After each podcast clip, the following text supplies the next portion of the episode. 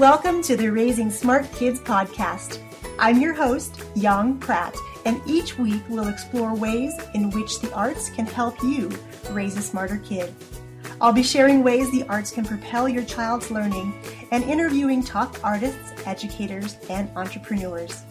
These guests will share why the arts are so very important to your child, along with actionable ideas you can easily implement into your already busy schedule. Make sure you subscribe to the podcast here on iTunes and share us with a friend. For extra tips on raising smart kids, head on over to artsmartparenting.com and click on the Live tab. Hello and welcome, Art Smart Parents. You're listening to episode number 74 of the Raising Smart Kids 2.0 podcast, and I'm your host, Yang Pratt, on this grand adventure into parenting. Before we dive into today's conversation, I wanted to take a few moments to check in with you. It's already the last week of June. Can you believe it? How is your summer going so far? With your kiddos home all day, have you been able to keep their minds and their bodies active? The summer is a wonderful time to enroll your kids in arts activities in your local area through performing art schools, the libraries, the museums, and this is to name just a few. Yesterday, my youngest daughter participated in an arts workshop at the local library, which was included as part of their summer reading program.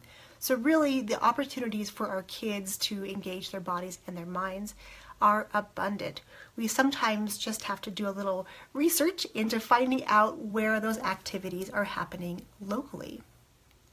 Well, if you need ideas to keep your kids' minds and bodies active and to keep them from uttering those dreaded words, "Mom, I'm bored," I've put together a special resource just for you. And you can find that over at artsmartparenting.com/boredom.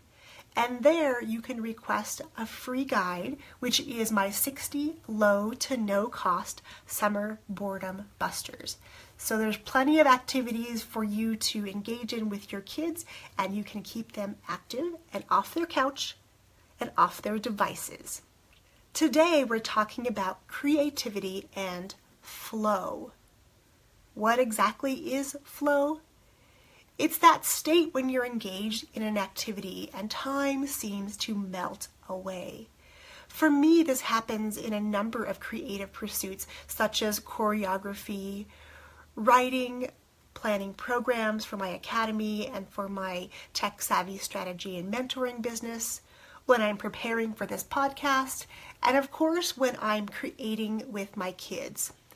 Sometimes I'll start working on a project first thing in the morning, and before I know it, it's the middle of the afternoon and I have to go pick up my kids during the school year. Have you ever experienced that state of flow? It's almost like you've been sucked into a time warp and the sense of reality gets distorted. At the end of these flow sessions, you feel invigorated and the amount of work you've been able to accomplish seems almost impossible. Psychologist Mihaly Csikszentmihalyi first described this phenomenon as flow. He says it's a few moments in time when you are so completely absorbed by an activity that nothing seems to matter. Flow, Csikszentmihalyi says, is the secret to happiness, a statement he's been able to support by his decades of research.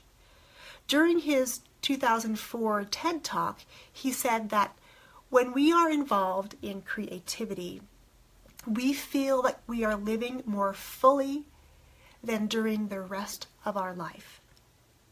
You know that what you need to do is so possible to do, even though difficult, and sense of time disappears. You forget yourself. You feel part of something bigger. Sounds almost magical, right? Catherine Carey Levise, a clinical psychologist, states that creating, whether it be through the arts, music, cooking, quilting, sewing, drawing, photography, or cake decorating is beneficial to us in a number of ways. The first benefit is that engaging in creative activities has similar effects to meditation, such as stress reduction and fighting inflammation. Number two, engaging in creative activities acts as a natural antidepressant. When you see a finished product hanging on the refrigerator or the wall, or you receive praise from a loved one repeatedly, this can release the feel-good hormone, dopamine. Number three, creative activities may help to protect against aging. When creating, different parts of the brain are involved, such as the visual spatial processing and problem-solving abilities.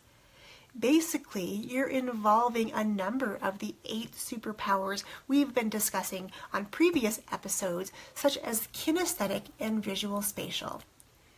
If you haven't already listened to those episodes where I dive deep into those 8 superpowers, I will link those up for you in today's show notes for episode number 74 over at artsmartparenting.com.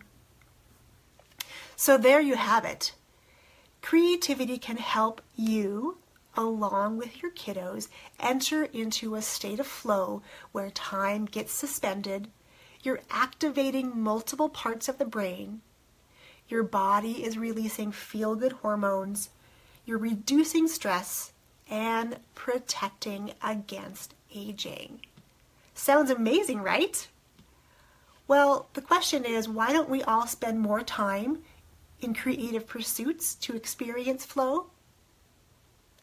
Paradoxically, the busier we get, the less time we spend in creative pursuits because we're so busy we couldn't possibly take on anything else. Now that we have more time with our kids in the summer and they have more time to themselves, why not see if you can find activities that you can create together and opportunities to enter into that coveted state of flow? If you need ideas for summer activities so that you can create more with your kids and improve the chances of entering into that flow state, go and grab my free resource of my top 60 low to no cost summer boredom busters over at artsmartparenting.com/boredom. Well, that's all I have for you today, my friends. This is episode number 74 of the Raising Smart Kids podcast, and this is Yang Pratt signing off, and I'll catch up with you next week. Cheers. Thanks for tuning in to the Raising Smart Kids 2.0 podcast. To really accelerate your ability to unleash your child's superpowers and raise smarter kids through the arts, we're creating loads of new resources, ways to connect, and ways to celebrate your successes. You can join our free Facebook community by visiting theartsmartparent.com or just search up Raising Smart Kids 2.0 on Facebook.